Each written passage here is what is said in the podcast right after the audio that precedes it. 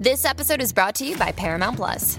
Get in, loser! Mean Girls is now streaming on Paramount Plus. Join Cady Heron as she meets the plastics in Tina Fey's new twist on the modern classic. Get ready for more of the rumors, backstabbing, and jokes you loved from the original movie with some fetch surprises. Rated PG 13.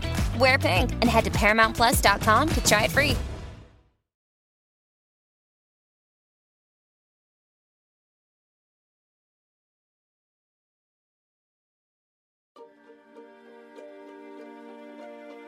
Welcome to More Than a Muse podcast, a podcast all about women and the arts, hosted by Stauney and Sadie.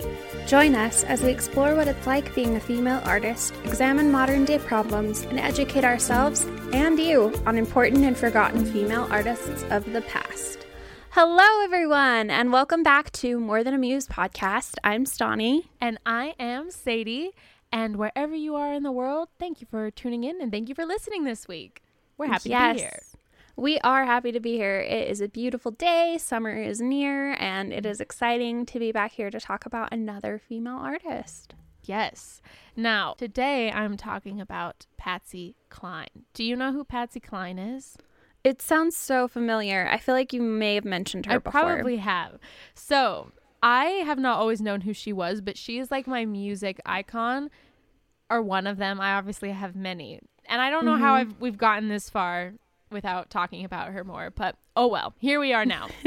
How I originally discovered her is actually fun because so my grandpa, um, I think he was like moving out of a home and he had a bunch of old CDs and like records that he asked me if I wanted. Um, this was probably this was like years ago, and of course, you know, I was like, sure, I'll take them. I'll take your old music stuff, and so he gave them to me. And at the time in my car, the like connector that I could like use to plug in my phone or like however I did that, it wasn't working properly. So I just had this like old Tupperware with all these CDs that I would just play in my Love car. that. Yeah. and one of them was like a Patsy Cline greatest hits album. And you know like, there were a lot of like CDs that I went through that he gave me that like yeah, of course, like I enjoyed, but I loved this Patsy Cline album and would just play it all the time when I drove. So That's awesome. yeah, so that's how I originally fell her like fell in love with her and was really introduced to her. But like doing like I'd heard things like about her life about her story.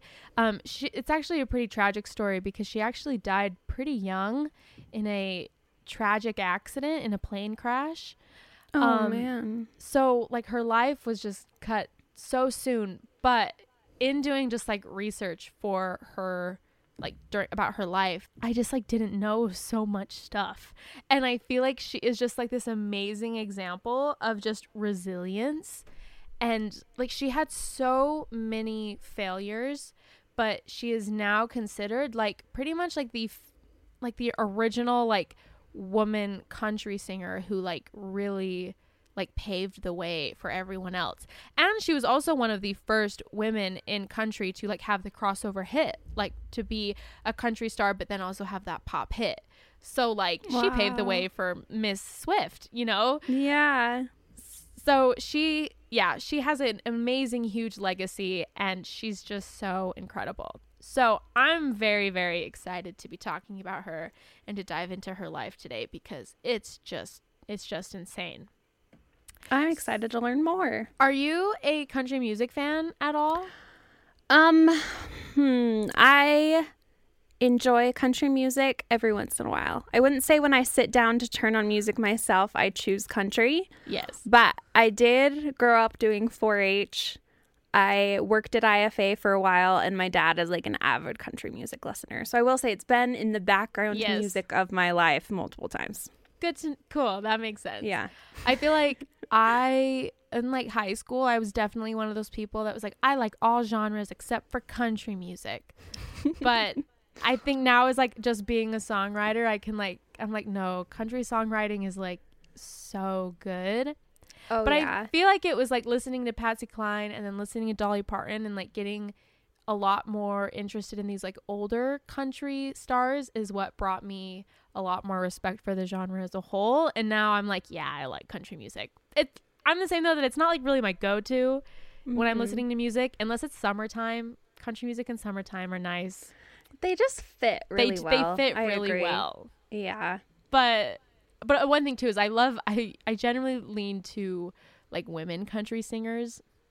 I I guess I'm just sexist in that way, but I just prefer women country singers over I- the Yeah. The I mean, I men. generally lean to like all female singers. same. So, so might be you. on purpose, might not be. It's fine. No, the other day I like really liked this song by a guy, and I was like, oh, but I can't add it to this playlist because it's specifically for women, and like all these ones. And I was like, okay, Stauney, like time to just like own up and create a playlist that has men and women. Like, That's so like there's so many like a lot of like my like workout playlists or like girl power or like pump up playlist. I'm like in the Mhm. title it's like woman or like girl Yep. power. Like, you know, very basic and cliche, but that's what it is. So yeah, whenever a song comes on, I'm like, ugh, but a man sings this. I'm like, okay, well, no, it's still a bop. It's fine. I know it's like I need to create a collaborative one. Like men can create good music too. it's like reverse sexism. I know, so bad. But it's just because of um I remember in high school having a conversation with someone and I think it was a boy where they were just like I just don't really enjoy female song like Yeah. singing voices. And I remember thinking about that and then I was like, "Oh my gosh, all the music I listen to besides Taylor Swift is pretty much men." mm-hmm. Um and I couldn't figure out why. Like I didn't know what the reason behind it was and I was like, "Well, maybe I don't like female singing voices." And then as I listened to a lot more of female artists, I was like, no, that's not the problem. Yeah.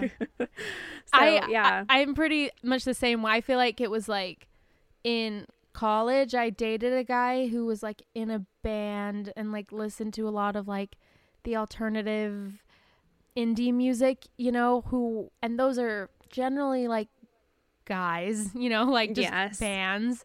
And so when I I feel like that's a lot of what I listened to because that's what he was listening to and a lot of what my friends were listening to. And then I think it was like when I got out of that relationship, I was just like, I just I just need to listen to women. And I kind of called Mhm. myself out for it where I was like, I want people to listen to my music and respect my music, but I don't even listen to women singers. Like I'm being a hypocrite. And yeah, and now I've just dived in and now I love it. no, I can't. And now I now I don't listen to men anymore. So justice. Anyways, though, I feel like people have very like really strong opinions about country music. Like it's pretty Mhm. it's pretty common for people to be like, "Oh, I hate country music," or "I love all genres except for country music." But if you're one of those people, it's okay. I understand.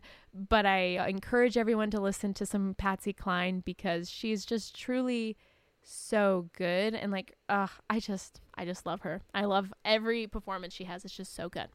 I was just gonna say really quick. The one of my favorite things about country music is like the storytelling. Yes. Um, they just do a really, really great job of being able to tell a story within a song, and a lot of other genres aren't as able to do that. So, I love. and I think that's what like finally sold me on it. Where I think I listened to a song and I was like, oh my gosh, like no other genre of music can like does it this way, and it's so amazing.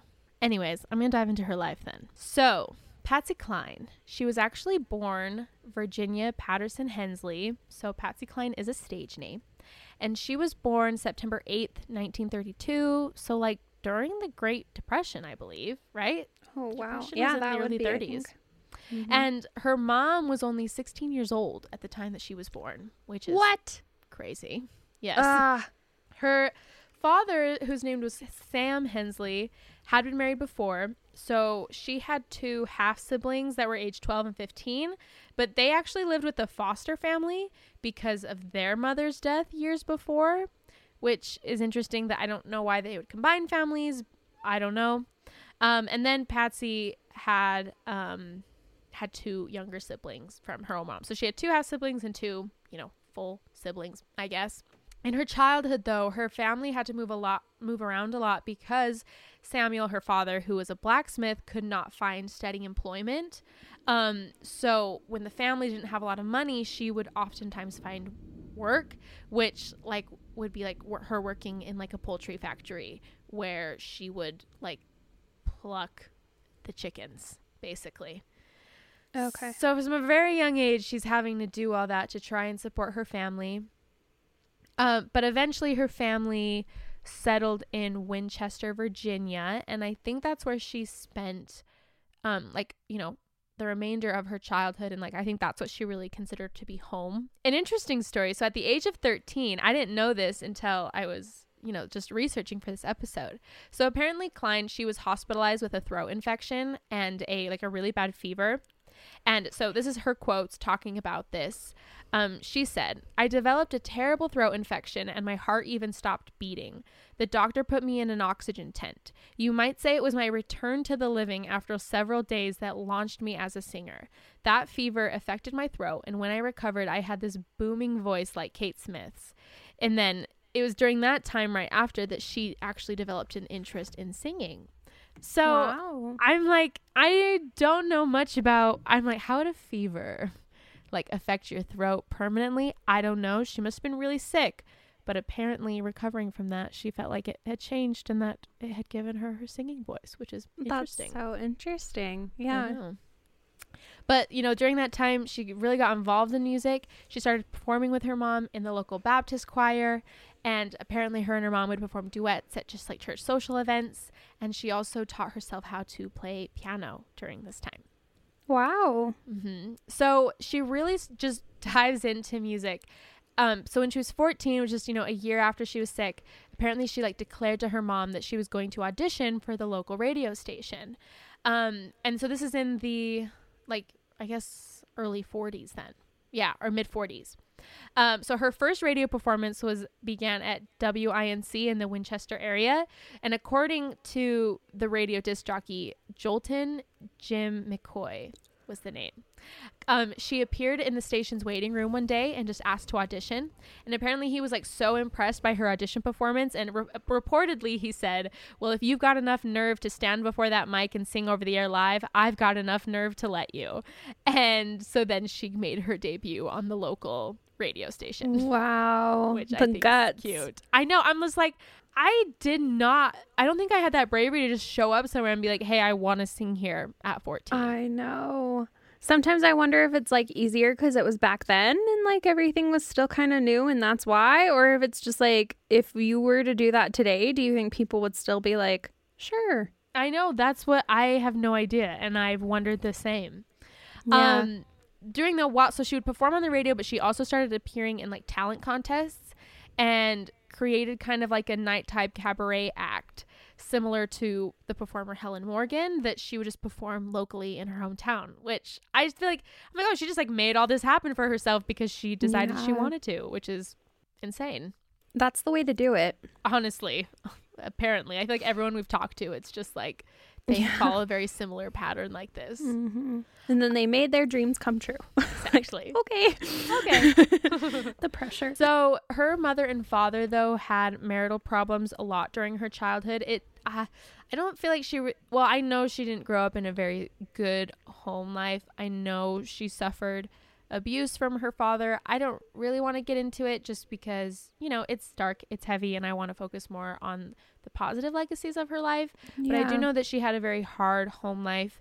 Um, but he deserted the family by 1947, um, which caused her to have to go to work. So this is when she was entering ninth grade. She enrolled in high school. However, the family had, you know, a really hard time sustaining the income of of course after her father their father left um, so she had to drop out of high school so she could support the family and she just started working at a drugstore in the local area Gosh, i know that's so young. I know. So the other thing too is apparently though she did have a very good relationship with her mom and probably because they were on, only like 16 years apart that people often would like mistake them as sisters rather than mother and daughter and I think even the mom describes their relationship as it feeling more like sister relationships rather than a mother daughter. So apparently Yeah.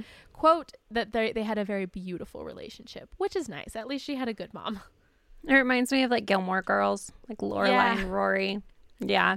Just being Very so fitting. close. Mhm. yeah. Okay, so starting the career, or I guess the quest that she went on to have a career. So at the age of 15, she wrote a letter to the Grand Ole Opry asking for an audition. And for those who don't know what the Grand Ole Opry is, it's kind of like if you want to be a successful country singer. I don't know. I guess I don't know how prominent it is now, but I feel like it actually is because the Grand Ole Opry is like a venue that's kind of like a symbol of success within the country music world. Like if you're invited to play there or if you're invited to be a member of the Grand Ole Opry, it is very much a signal as success as a country music star. So it's a very big deal. I mean, and obviously it's been around forever that if even in the late 40s, Patsy Cline realized that that's where she wanted to end up. So Yeah. Grand Ole Opry was her goal. So, and I think it's so funny. She's like wrote them a letter um, asking for an audition. And apparently she told a local photographer about the letter and quote says, a friend thinks I'm crazy to send it, but what do you think? And the photographer encouraged her to send it. And several weeks later, she actually received, received a return letter from the Opry and asked for pictures and for recordings. Um, wow. I know. And at the same time, there was a gospel performer who's named Wally Fowler. Um, he headlined a concert in her hometown, and she convinced the concert employees to let her backstage, where she asked him for an audition. And so, following a successful audition with him, then their family received a call asking for her to audition to the Opry. So her, her mom, her two siblings, and I guess a family friend traveled to Nashville, Tennessee, which was an eight-hour drive. Um, apparently, they drove overnight and they slept in a parking lot or a Nashville park, excuse me, that following morning. Um, she performed for an Opry performer the same day. The possess- apparently the audition was really well received and she expected to hear from the Opry the same day. However, she never received news, and so her family just moved right back to Virginia. What? I know. They never got back to her? Apparently, they just never got back to her, and so they just drove back. And That's I- so sad. I know. And I think this is just like it starts this trend with her where she asks for something like she's already at this point asked for like three auditions just by sneaking into dressing rooms or sending random letters in the hopes of getting it. You know, she's she like asks and asks and asks and and it's just it doesn't always work out for her and it's very sad. So this is kind of like the first failure, I guess, is that she didn't hear back from this audition. But throughout the early 50s, she did continue to perform around in the local area. In 1952, she asked to audition for a local county band leader whose name was Bill Peer. Um, and following her audition, I guess she began performing regularly as a member of the Bill Peer's Melody Boys and Girls. I'm not exactly for sure what it was, but it sounds like it was some type of performing group in that Virginia area. Mm-hmm. Um, oh, actually, take that back. I misread. They actually played primarily in the Moose Lodge in Brunswick, Maryland, which I'm sure was pretty close to where she was living in, in Virginia. yeah. Um, so they had regular gigs there, and there is where she would actually meet her first hud- husband, who was Gerald Cline. And Peer, who is, you know, the band leader, encouraged her to kind of take on a more appropriate stage name. So she changed her first name from Virginia to Patsy, um, which was taken from her middle name, which was Patterson. Um, but then she kept her new last name, Cline. So she, and that's where she ended up getting the name Patsy Cline from. okay. Which, like, yeah, I guess Virginia Hensley is not quite as catchy as Patsy Cline. Yeah. So, I guess it was. I a get good- it. Virginia. Hensley sounds very like old money, Yes, traditional Southern, you know. Yeah, But yeah, I guess Patsy Cline does sound very like show business. So I think so. probably a good um, move. Yeah, good move. So in 1953, she won a contest in a local country music contest, which apparently got her $100 and the opportunity to perform as a regular on the Connie B. Gay's Town and Country Time. And I- guess like the show um, included like other co- contemporary country stars at the time Jimmy Dean, Roy Clark, George Ham- Hamilton, and Billy Grammer. Um, and was filmed in Washington, D.C. and Arlington, Virginia. She wasn't, though, officially added to the program's television shows until October of 1955. So I think she like won the opportunity to do it, and then it just didn't actually end up happening for two years. I'm not really sure. Yeah. But her performance on this television show, though, did re- help her receive critical acclaim. The Washington Star magazine praised her stage present- presence, commenting, She creates the moods through movement of her hands and bodies and by the lilt of her voice, reaching way down deep in her soul to bring forth the melody. Most female country music vocalists stand motionless, sing with monotonous, high pitched nasal twang. Patsy's come up with a throaty style loaded with motion and emotion. So that was a review that was left for her. So it was very um impactful that performance. And because of that performance um in 1954 Bill Peer, who was, you know, the band leader that she had been performing regularly with at the time, which side note, I'm pretty sure they had an affair together, which is just interesting, I guess. Um they both Mhm. Stayed married to their prospective partners and husband slash wife, but they did have some type of romantic connection, her and him. But he created and distributed a series of like demo tapes with Patsy's voice on it. And one of these tapes was brought to the attention of whose name is Bill McCall, who was the president of Four Star Records. And September 30th of that same year, which is 1954, she signed a two year recording contract with the label alongside Peer, actually, and alongside her husband, Gerald Cline. Which I'm very curious of how that dynamic was. I wonder if the husband knew. I'm very curious. That's interesting. hmm So, but now though, she finally has a recording contract after, you know, multiple times of it, you know, not working out. The however, the original contract allowed Four Stars to receive most of the money from any songs that she recorded.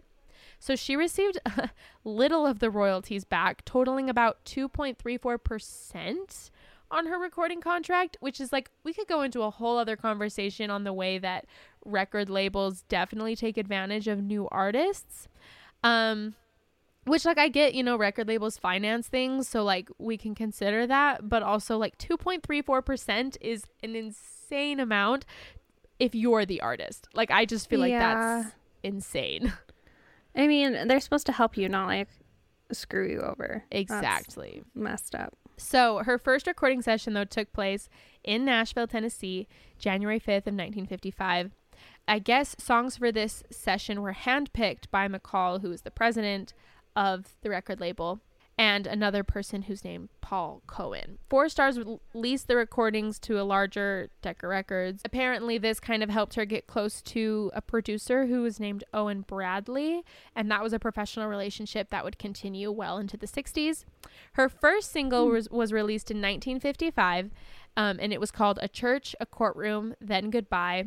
And she actually had the opportunity to perform this song at the Grand Ole Opry um, and promoted it with a first appearance there, but the song was just not successful. And between 1955 and 1966, she had four singles through this record deal, and they just failed to become hits. I Hmm. I don't know like how successfully they did do, but the songs just did not catch on. And I guess Yeah. were kind of considered failures. But she kept going because she does and because she's amazing. Yeah. Um, during this time, though, she continued to perform regionally a lot. Um, but then in 1956, she appeared on ABC's Country Music Jubilee. Apparently, like the Ozark Jubilee, whatever that, it was at one of her local performances that she would meet her second husband, whose name is Charlie Dick. So, side note about her personal life there. yeah. 1956 again, um, she received a call to perform on Arthur Godfrey's talent show, which was a national television show that she had auditioned for several months prior. She accepted the offer. This is kind of funny. So, I don't really know the technicalities of this TV show or the rules of it, but she used her mom as her quote unquote talent scout for the show. But for the show's rules, talent scouts could not be family members. And so, for those reasons, they actually both just lied about it to appear on the show. And then I guess like the Arthur Godfrey, who was the creator of the show, asked the mom, like, "Oh, so have you known Cline her whole life?" She replied, "Well, about or like, yes, just about her whole life." So I don't know why they had to lie about it, and I don't know why Yeah. that wasn't a rule, but I just think that's funny. but also it just shows like the fact that like she's performing at so many different random television sh- like random television shows random talent shows like regional things like just shows that like she was obviously just kind of like auditioning for every single thing she could and there were so many failures and then just like these really random successes that just kind of like took her one step forward you know what i mean Yeah. Mm-hmm. but this t- television show really helped her out. So she flew to New York City on January 18, 1957, and she made her debut performance on this program on January 21st. So the day of the show, she met with the show's producer, whose name was Janet Davis, and Cline had chosen a song that was called A Poor Man's Roses or A Rich Man's Gold to perform on the program. But Davis performed another song that Patsy had rec- recorded that was called Walkin' After Midnight. And I guess Cline initially initially refused to perform it, but she ultimately agreed and conceded and decided to perform Walkin' After Midnight. She also suggested to Patsy that she wore more of a cocktail dress instead of kind of the typical cowgirl outfit that Patsy normally would perform in. So that's what she ended up doing. She completely changed her look and sang this song that the producer suggested she sing. And she performed Walkin' After Midnight and she won the contest perform like the performance contest that night. Wow. The song had not yet been released as a single, but in order to kind of just keep up with this public demand, they rush released the song as a single on February 11th. So literally like two weeks later. Um, and the song became her breakthrough hit. It peaked at number two on the Billboard Hot Country charts, and it reached number 12 on the Billboard Pop Music charts. And and that's like song is now considered like a classic, like a staple in country music. That's crazy. So yeah, like hit number twelve on the pop music charts, which like is is very high. and then because of the success of this song, "Walking After Midnight," Cline accepted like numerous appearances on shows, um, TV shows, major networks, but she continued working for Arthur Godfrey over the next several months. She appeared on the Grand Ole Opry in February and the television show Western Ranch Party in March, which like now all these names of these TV shows don't really mean a lot to me, but I'm imagining that at the time they were a very big deal for her to be a part of. Apparently, the money that she had earned from her numerous engagements totaled out to be $10,000, which she gave all of the money to her mother, which she used to pay off the mortgage on their home. Which That's so was nice. sweet. hmm In August 1957, her debut studio album was issued and was released. So, her debut album is out. But then her follow up singles to Walkin' After Midnight did not yield similar success. Some people think that this was partially due to the quality of material chosen for her to record. I guess that she, and she was very dissatisfied with the limited success that she did have, especially after this big breakout hit that was Walkin' After Midnight. Um, and apparently like there's the one of the producers like kind of recalled her often saying like can't you do something i just feel like a prisoner and around the same time cline was fired from her regular slot on the town and country jamboree and according to connie b gay oh i don't know exactly who that is but according to someone she ran late for shows and quote showed up late with liquor on her breath Oh no. so she was going through things. yeah, I think she was going through things. September 1957 is when she m- met, uh, when she actually married her husband Charlie, and she also gave birth to her first daughter Julie. After this, though, she hoped of restarting her career. They were living in North Carolina at the time for a military assignment, but after the birth of her daughter, um, she moved. Her and her family moved back to Nashville, Tennessee. So Mm. this is like another thing like she finally gets that taste of success but then what immediately followed kind of flopped. But Yeah. she comes back. She's back in nashville tennessee and she's gonna give it another go. Good. so you know like i said just a great example of just resilience early 60s though is really when her professional decisions kind of started working out to her. So she moved back to nashville. She signed a management deal with someone named randy hughes.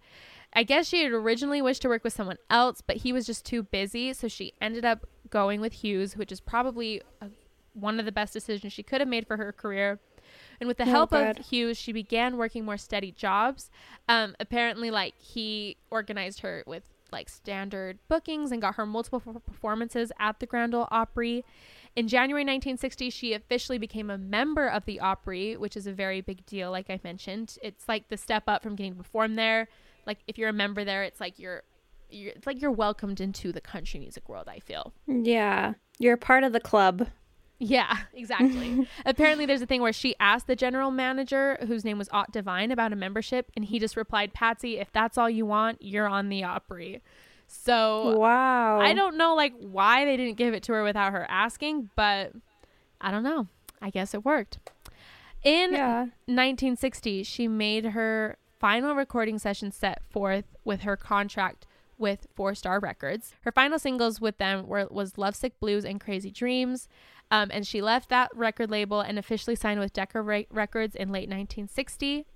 Um, and I guess at this point she insisted on receiving an advance, and so she received a thousand dollars straight up from Bradley once she began at the label. And I don't Good. really know how how good of a deal it was or how common that was, but at least now she's like actually getting some advance on money, and it's not the two Yeah. percent royalties that she was getting at the old place. It was better than what she had, that's for sure. exactly. We're gonna take a quick break just to spotlight one of our new favorite women artists.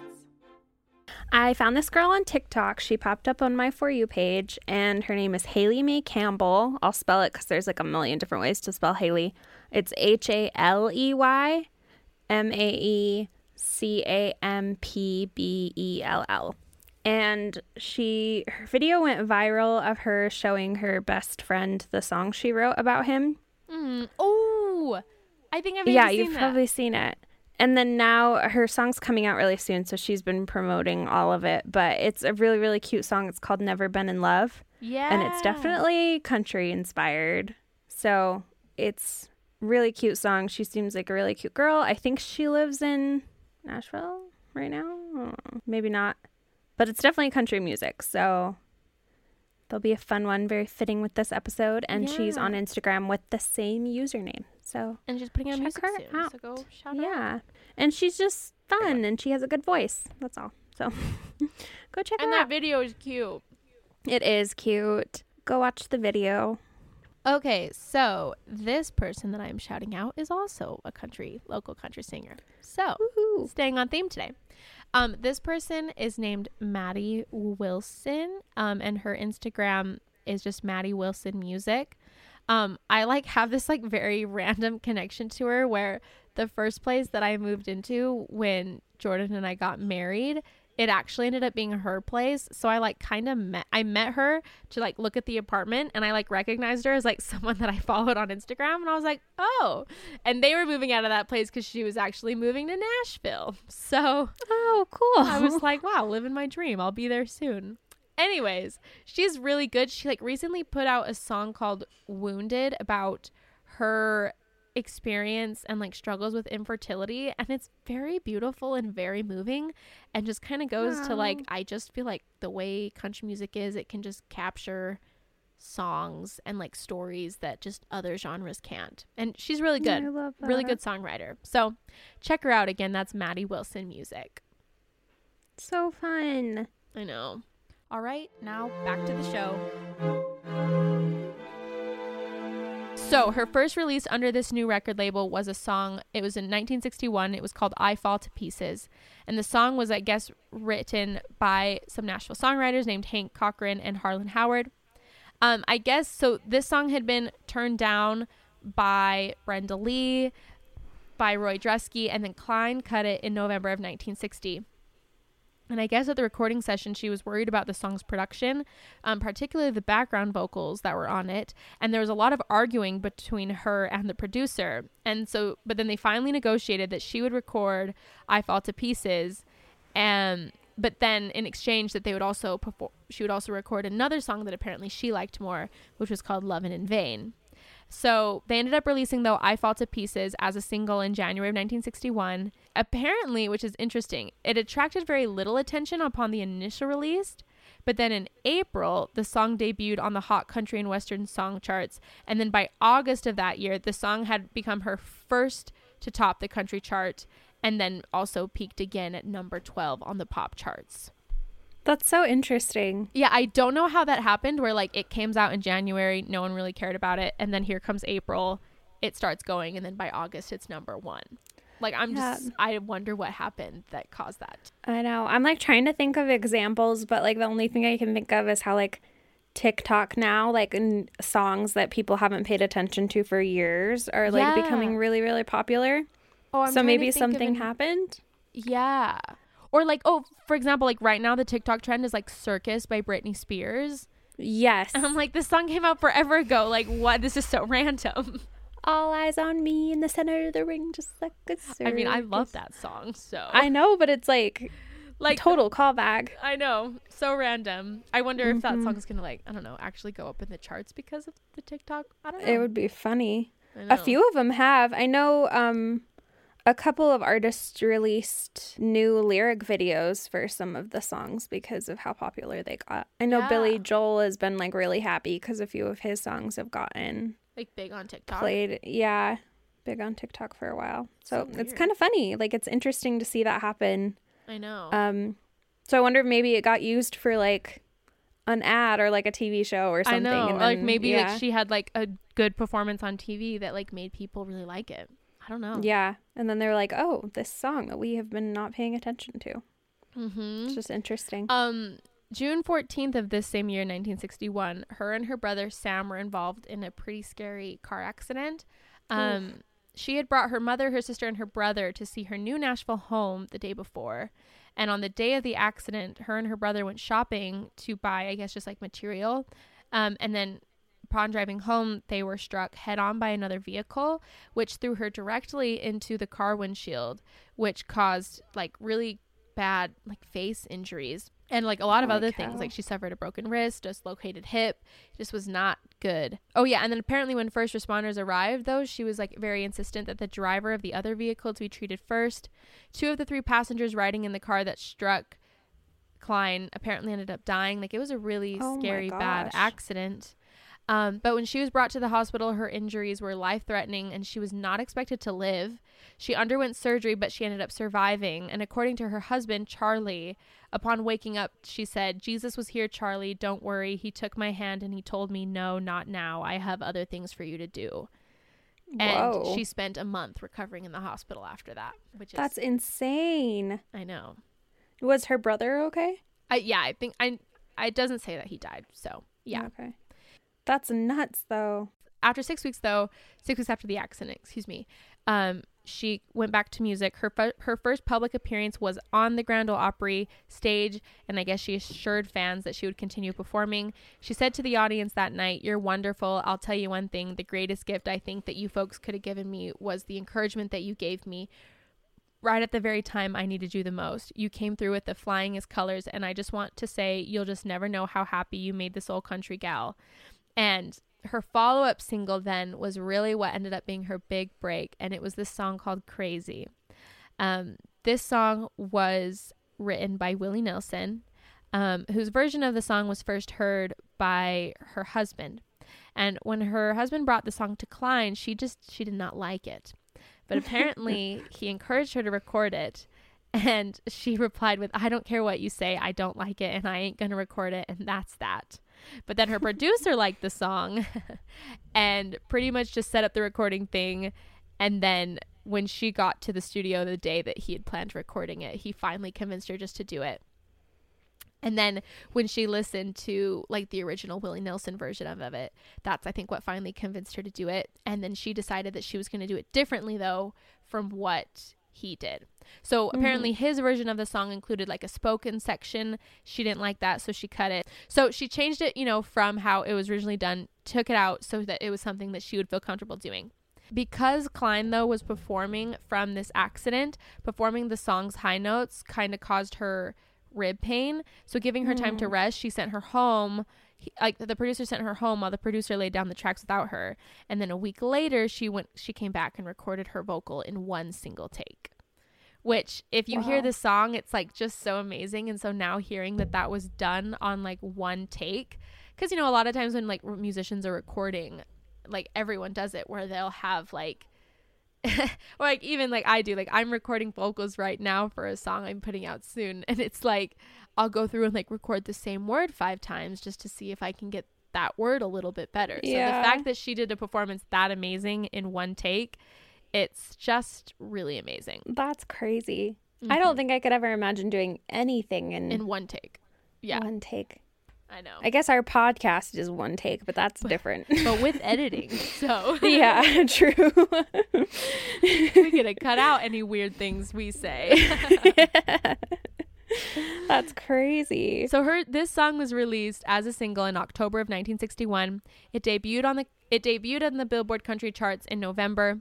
It would peak at number 2 on the country charts and then be number 9 on the pop charts. So it was a top 10 pop hit. Um, and that was like yeah, her biggest pop hit and kind of became a country music standard at this point. In November of 61, she was invited to perform as part of the Grand Ole Opry show at Carnegie Hall in New York City. Um, she was joined by Opry stars Minnie Pearl, Grandpa Jones, Jim Reeves, Bill Monroe, Marty Robbins, and Faron Young. And despite positive reviews, apparently the New York journalist um, said everybody should get out of town because the hillbillies are coming. Um, but and like apparently that comment really upset Patsy, but it did not affect ticket sales, and that performance in New York ended up being sold out. So people were excited to see her. And the end of the year, she won several major industry awards, including favorite female vocalist from the Billboard magazine and Cashbox magazine's most programmed female artist. Um, Wow. so it's like she's finally like after chasing it for years and years like over a decade at this point she's like finally getting national recognition um in 1961 she also went back in the studio and recorded her next album um among the first songs she recorded was she's got you. Apparently he pitched the song to cline over the phone but then she insisted to hear it in person. Um no he insisted for her to hear it in person. So he brought the recording over to her house along with a bottle of alcohol. And i guess upon listening to it again in person she decided that she liked the song and that she wanted to record it. Um so she's got you became her third country pop crossover hit by early 1962 it would also be her second number one on the billboard's country chart um, and also i guess it was her first entry into the united kingdom singles um, chart reached number 43 in the uk so she's getting like international recognition at this point That's awesome. um, 1962, she had three major hits with "When I Got When I Get Through with You," "So Wrong," and "Imagine That." Um, her career success helped her finally become financially stable enough to purchase her first home, and she bought a ranch house located in Tennessee or a suburb in a suburb of Nashville, um, which I guess like the home was like decorated by herself. It had a music room, bedrooms, a big backyard, and according to one of her friends, um, the house was her mansion, and it was the sign that she'd arrived. And apparently, she called it her dream house, and she would just invite friends over all the time. And I think she like took that as like I finally made it.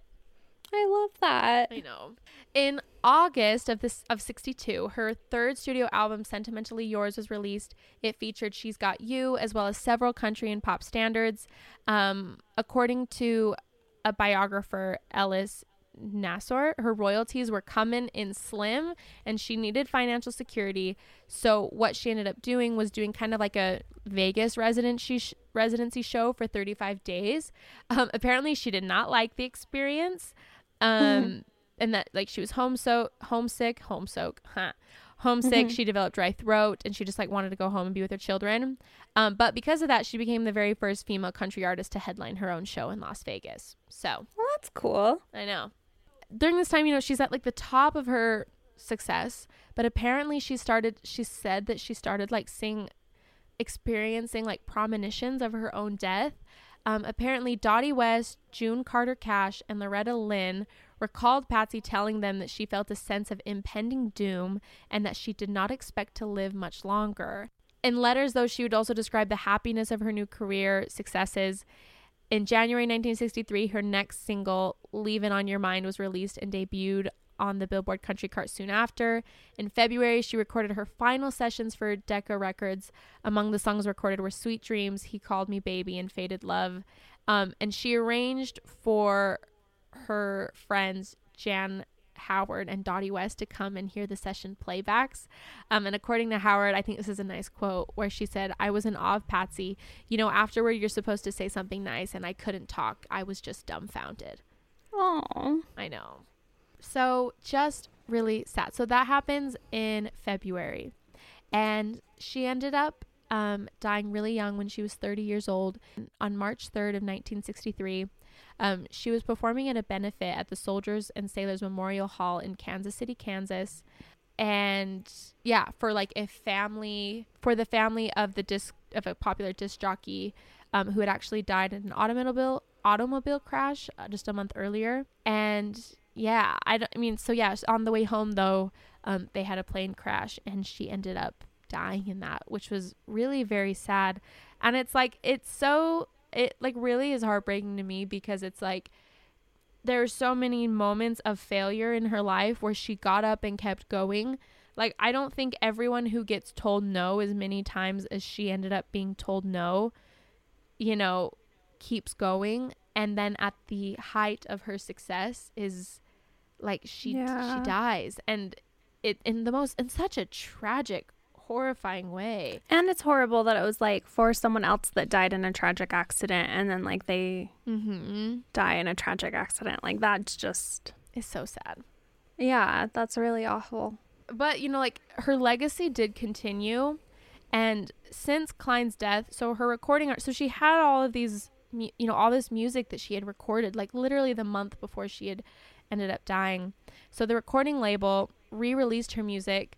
Um, and she's and that's kind of continued i think to have a lot of success posthumously her the patsy cline story was the first compilation album that the label released following her death it included the songs sweet dreams of you faded love and both of these tracks were released as singles in 1963 i guess sweet dreams would reach number 5 on the billboard country charts and number 44 on the pop 100 faded love would also hit would be a top 10 hit and then in 1967, they released the compilation of Patsy Cline's greatest hits, which is the album that I fell in love with. It peaked number 17 on the Billboard country charts, but it also certified diamond in sales from the Recording Industry Association America. Um, in 2005, the Guinness World Book of Records included the greatest hits album for being the longest album on any record to chart by a female artist. So, wow, that's cool. That um, is cool. And then 1973, she became the first solo female artist elected to the Country Music Hall of Fame. Wow. In 1977, excuse me. So her, she had a very good friend named Loretta Lynn, who was a country music, um, you know, singer and performer, she released a tribute album to her late friend titled I Remember Patsy. The record contained covers of Cline's songs, including Back in Baby's Arms and Crazy, and the album's lead single was She Got You, was She Got You, which would receive the number one spot on the Billboard Country Chart. Um, in 1995, Patsy ended up receiving a Grammy Lifetime Achievement Award for her legacy and her career. And then additionally, her hits, which were I Fall to Pieces and Crazy, received inductions into the Grammy Hall of Fame. Hmm. So I think it's like it's just so sad that it like after her death, after like her just like working so hard for like 15 years, yeah. she's like had a two year you know long career. But I I at least really appreciate that there were obviously people who wanted to maintain her legacy because they realized how important she was. You know. Mm-hmm. No, definitely. That's so crazy though. Like Mm-hmm. So many accomplishments and like downfalls and disappointments, but then also like what a sad ending to it all, too. That like, yeah. In 1991, MCA Records issued her first box set entitled The Patsy Cline Collection, um, which apparently it chronicled all of her recorded materials for everything. And the box the box set received like very positive reviews. And this is a excerpt from a review about it. It said if an artist ever deserved a box set chronicling her entire career, it is Patsy Cline. Having recording 102 sides between 1955 and her death at the age of 30 in 1963, Cline changed not only country music forever, but affected the world of pop as well. Over four CDs, arranged chronologically, the listener gets treated to a story and the development and maturation of a cultural icon who is, at least in terms of her gift, the equal of her legend. Aww. Which I thought was amazing. And then Rolling yeah. Stone also reviewed it and quote, um, Rob Sheffield said, A badass cowgirl drama queen belts some of the torchiest, weepiest country songs ever, hitting high notes that make you sob into your margarita. Oh, which I just really love that. So yeah, much. that's awesome. Mm-hmm. Wow. Um, something cool though. In 1993, she was included on the United States postal stamps as part of the Legends series. Cool. Um, in 1999, she received a Hollywood Walk of Fame star. And since the 90s, she's like continued to receive like really big deal rankings and honors. 1991, um, the like the VH1 list was put her as number 11 for the 100 greatest women of rock and roll. In 2003, she was included by Country Music Television on their list of 40 greatest women of country music. She ranked as number 6 on Rolling Stone's list of the 100 greatest singers of all time. Um, Mm-hmm. The magazine would then later rank the on the 100 greatest country artists of all time. She was placed at number 12. And then in 2017, the Patsy Cline Museum opened in Nashville, Tennessee, um, which is in the same building as the Johnny Cash Museum. So I feel like Wow. I at least can appreciate that I feel like the country music world and the music world in general has really like wanted to set in stone just how impactful her career was and like who she was as a person. Mhm. like you know like I at least I appreciate that even though it's so tragic that her life was cut so short that it seems like people have done their part to um pass on her legacy. Like there's been plays written about her, there's been movies, like documentaries. People Yeah. are utterly just fascinated by this woman and just who she was. Just to dive in a little bit more into her legacy, um, she has been like she's like seen as the pioneer for women in country music, and she was in like she's definitely the inspiration for many performers. Um, Mhm. qu- there's a po- apparently she had a quote she had an aggression aggression and boisterous attitude that gained her the respect of her male counterparts this is a quote it said she swaggered her way past stereotypes and other forces of resistance showing the men in charge and the public in general that women were more than capable of singing about such hard subjects as divorce and drinking as well as love and understanding which i thought was really interesting and like kind of spoke to who her complexities of who she was. Another th- quote from her it says cline helped prove that country music was not macho and that strong women could have a strong voice. And then in 2013 the washington post wrote about her. She's what i call a pre-feminist woman. She didn't open doors. She kicked them down. I love that. i know. I do too. And then i guess so cool. i know. Someone else said that she transformed what it meant to be a female country star but yeah i love That's that like she didn't open them like she kicked them down Yeah, that's so cool. Wow, what an impactful person. I know. Um, and then she's gone on to influence like so many country music women country singers: Reba McEntire, Loretta Lynn, LeAnn Rimes, Linda Ronstadt, Sara Evans, Dottie West, Kacey Musgraves, Margo Price, Cyndi Lauper, Brandi Carlile. Like so, just so, so many yeah, things. holy cow. So, yeah, I love Patsy Cline. If you if you don't know her and if you're not familiar with her music, like really just go listen to that greatest hits album or just any of her music, especially the song Crazy. Like I think just the way I think I read a couple quotes of just like people talking about the way that she can capture emotion. But yeah, like it's just it's just so good and I just love it so much. I just she is definitely a true inspiration to me as far as like because you know how many times in this story it's like and then that didn't work out and then that didn't work out and those four singles were Yeah. a flops and the three follow-up singles were a flop but she just kept trying and she kept going back and she did it and now she has this Yeah, amazing legacy even though she's Like, literally- so much perse- pierce- perseverance. Mhm. like just over and over and over again. It's incredible. Like she knew that this was where she belonged and that her legacy would be there and she wasn't willing to give up until she got there. So that's really really cool. Yep. So there's Patsy Cline for you. One of my heroes. And yeah, hope you, if you didn't know about her, I'm glad I was able to introduce you to her. Yeah, and I'm excited to go listen. It's so good. I blasting love, some country music this weekend. I like 60s country music is just, oh, it's just so good. It's my favorite. I'm excited. I love it. Well, that is that's all. But thank you everyone for tuning in and listening. If you've been enjoying the podcast, subscribe, give us a review, follow us on Instagram. Yes. We'd love it. Please give us a review. That would be wonderful. Happy to have you here and tune in next week for another episode. Yep, we'll see you next week.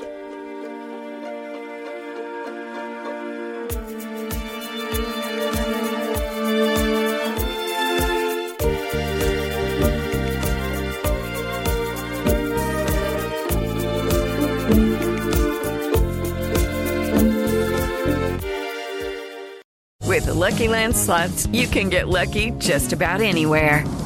This is your captain speaking. Uh, we've got clear runway and the weather's fine, but we're just going to circle up here a while and uh, get lucky. No, no, nothing like that. It's just these cash prizes add up quick. So I suggest you sit back, keep your tray table upright, and start getting lucky.